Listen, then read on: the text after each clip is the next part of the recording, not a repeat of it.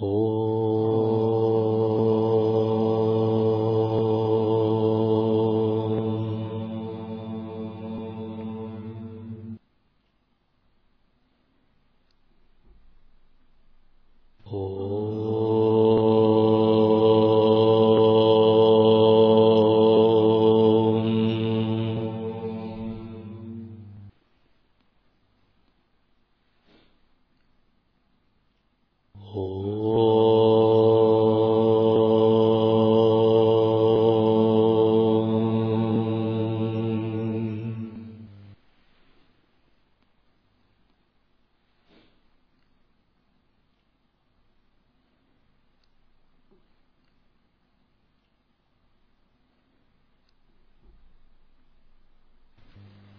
Мокшадхарма, глава 275.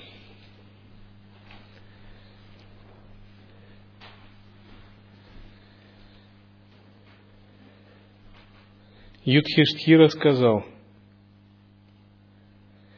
об освобождении и способе его достигнуть ты говорил, прадед. Об этом способе я хочу узнать досконально, Убхарата, Пхишма сказал, есть один только путь к освобождению. Об этом в подробностях слушай. Нужно отсечь гнев терпением, вожделение отсутствием мечтаний. Мудрый должен рассеять сонливость, в ясности, сатве упражняясь. Бдительностью нужно оберегать себя от страха, а деятельностью познающего поля нужно управлять дыханием.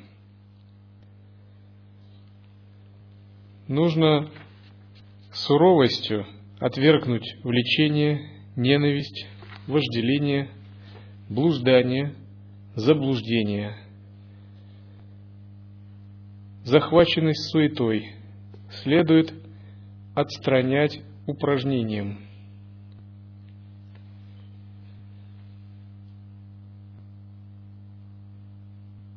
Захваченность сном и мечтаниями упражнением в знании, знанием основы.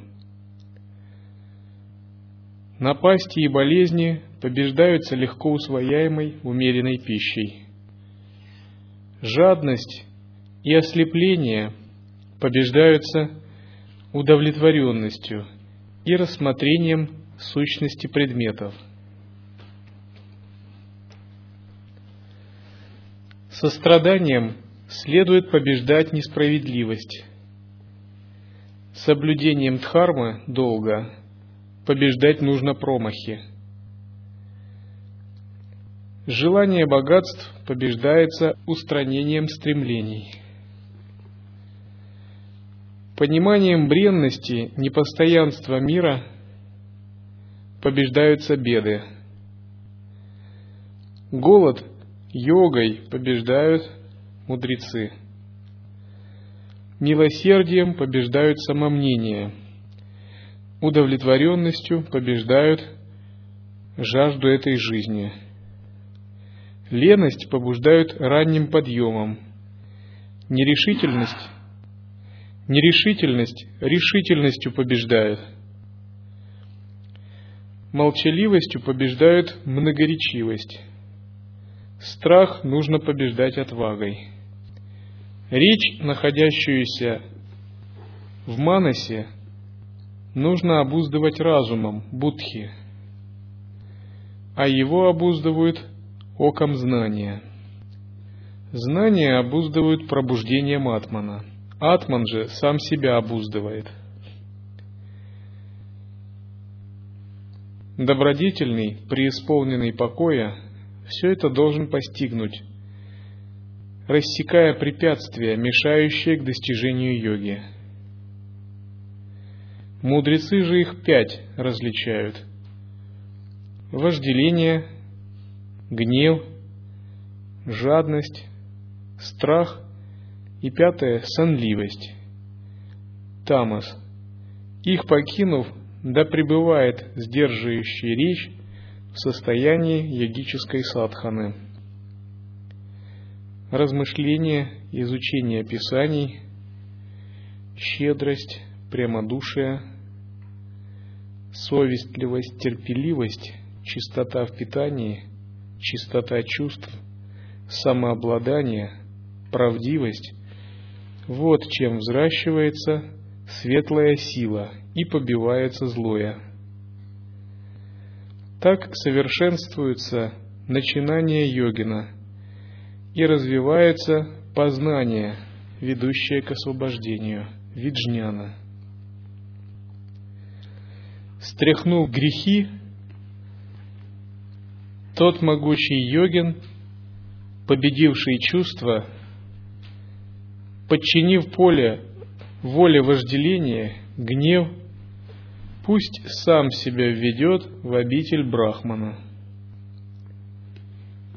Отсутствие заблуждения, непривязанность, отказ от вожделения и гнева, беспечальность, отсутствие нерешимости, постоянство, непоколебимость – таков путь к освобождению –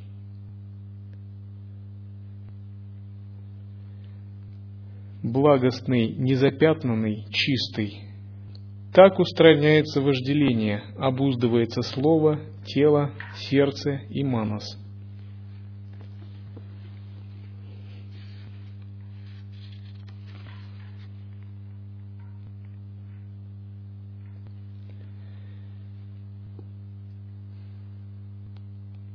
Так гласит глава книге Мокшадхарма описание йогического поведения.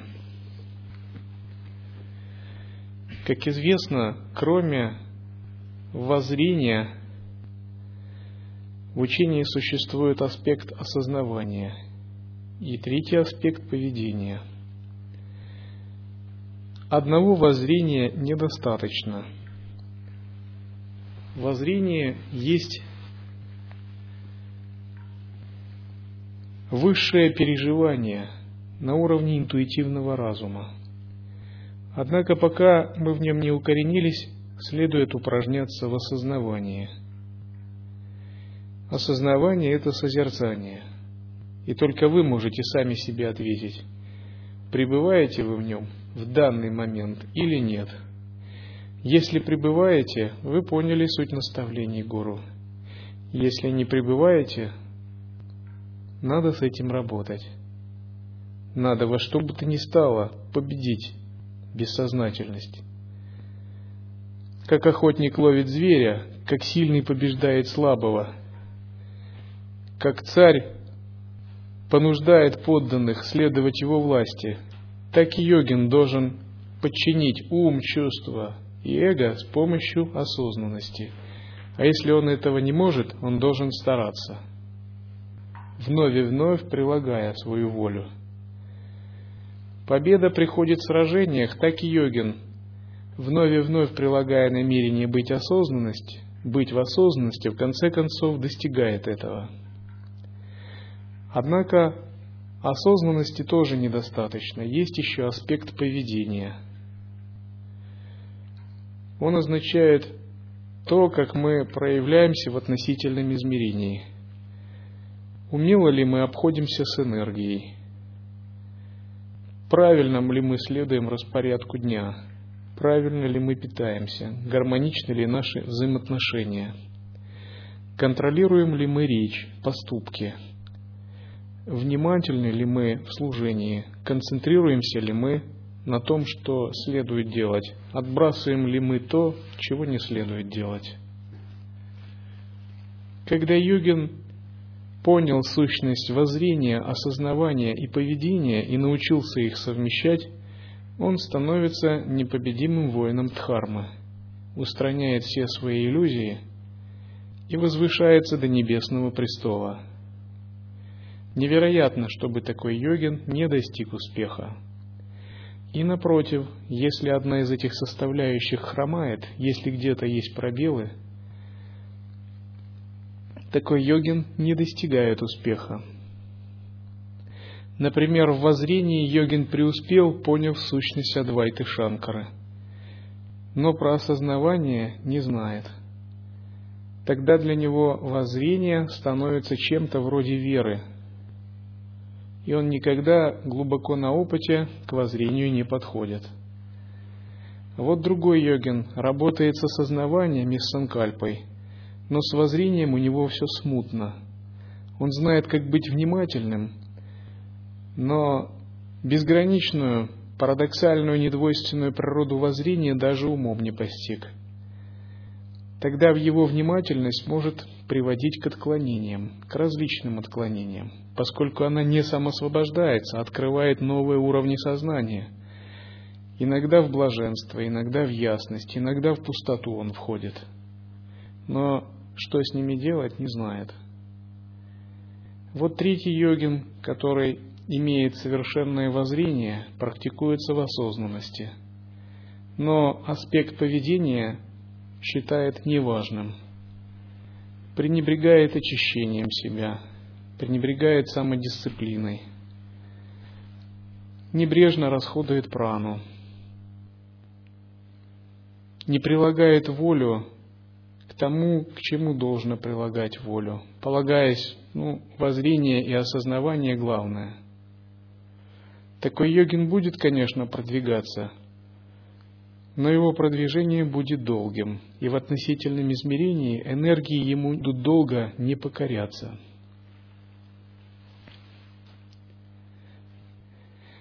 Воззрение подобно голове, осознавание подобно сердцу, поведение подобно ногам.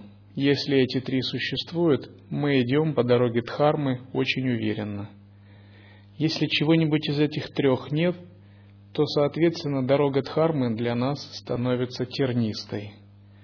А потому йогин всегда проверяет себя по трем параметрам – воззрение, осознавание и поведение. Это еще называют взгляд, медитация и действие. Джняна, тхьяна и крия –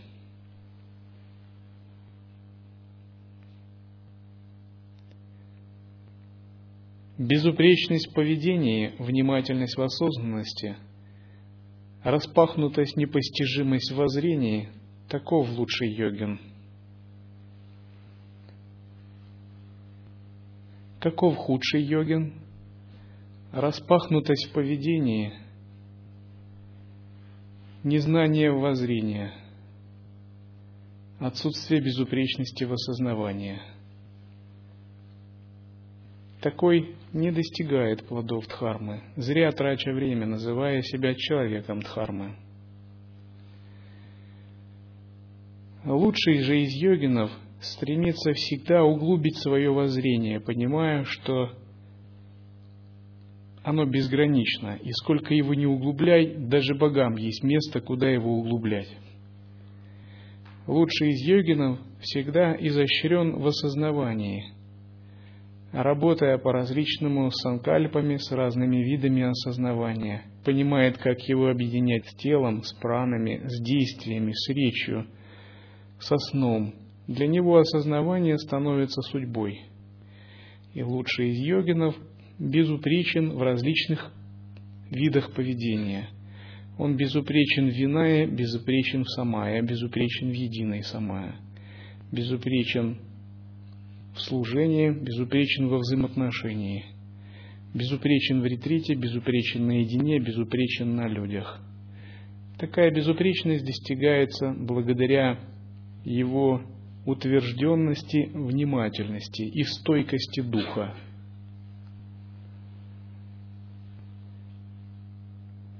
Откуда такая безупречность поведения произрастает – из привычки быть внимательным и сильной воли. Если ваша воля сильна, она побуждает вас быть внимательным, а будучи внимательным, вы всегда можете учитывать обстоятельства и свои действия.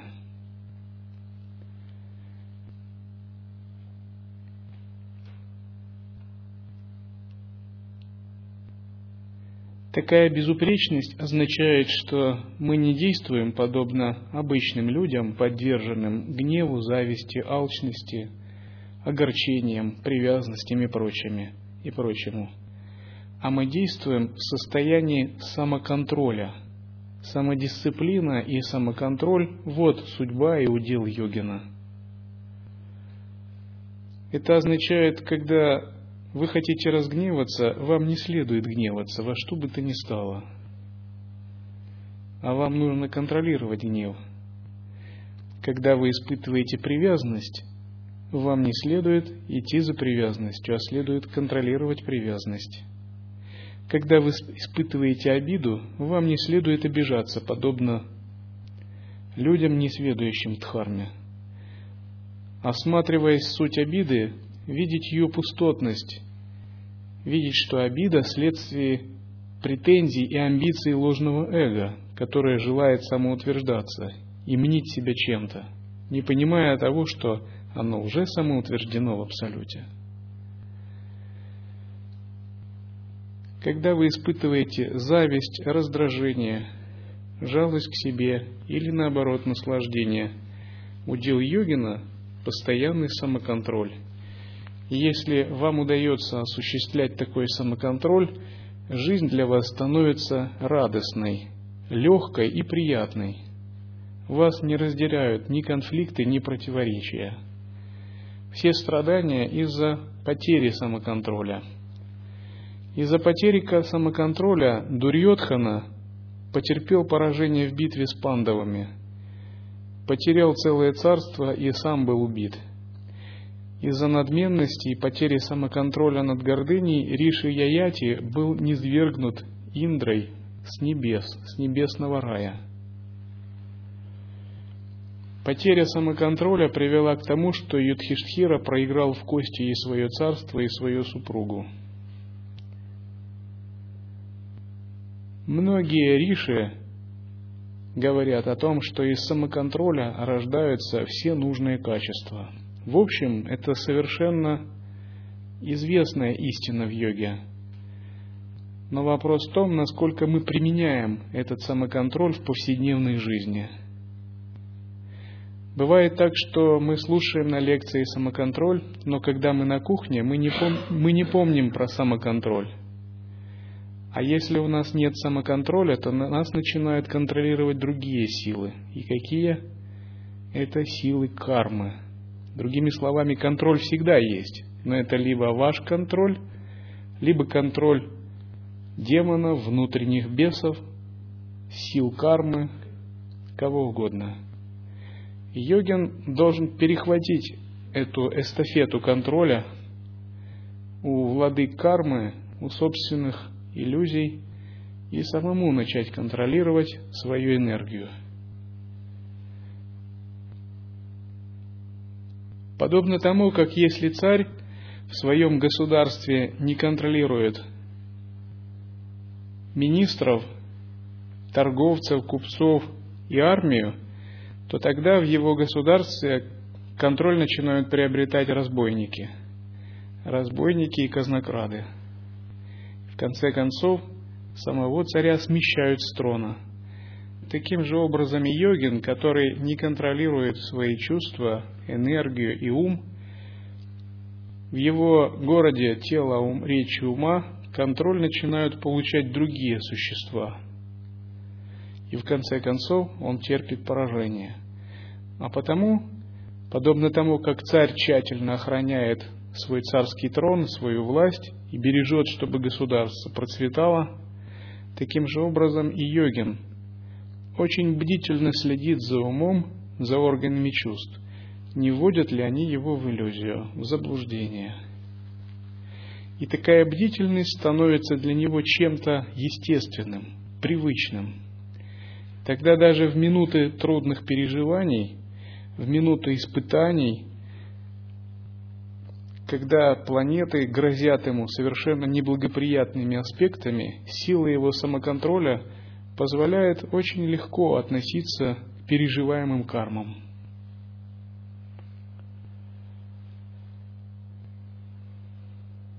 Когда у царя Джанаки загорелся его город, Митхила, он не пришел в возбуждение, он сказал, там нет ничего моего, чтобы могло гореть. Все, что мое, располагается внутри моего сознания. Поскольку он был джанака видеха, то есть достигший самоосознания, он мог прекрасно контролировать ум даже в трудных ситуациях. Когда Арджуну пыталась соблазнить Апсара из мира Индры по поручению Индры, обладая колоссальными качествами привлекательности и имея даже как бы законную мотивацию, Арджуна не соблазнился обольщением Апсары ее магическими силами, соблюдая свою дхарму. Это и есть примеры самоконтроля.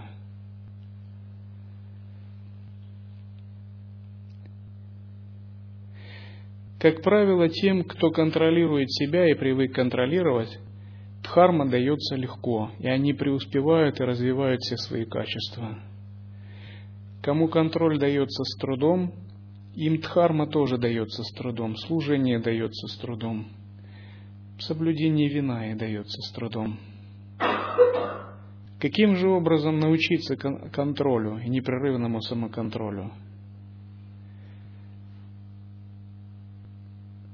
Только через вивеку, различающую мудрость, которая позволяет отличать грубое движение сознания от тонких, и каждое располагать на своем месте. Простой отказ, волевое усилие, зажатая бдительность без вивеки не принесут настоящего результата. Только вивека, безупречная распознающая мудрость, проистекающая из погруженности в созерцательное присутствие, позволяет контролировать энергию мысли и желания. Вивека означает способность взглянуть на любое переживание, увидеть его пустотность, и увидев его пустотность, усмирить силой самой пустотности.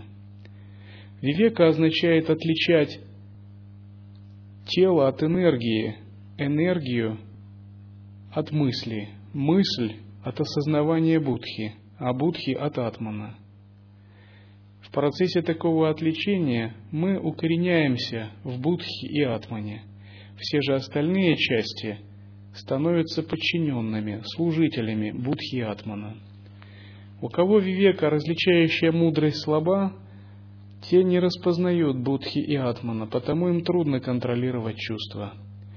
Исходя из этого, можно сказать, что основа контроля все-таки не в воле, а в мудрости и осознанности.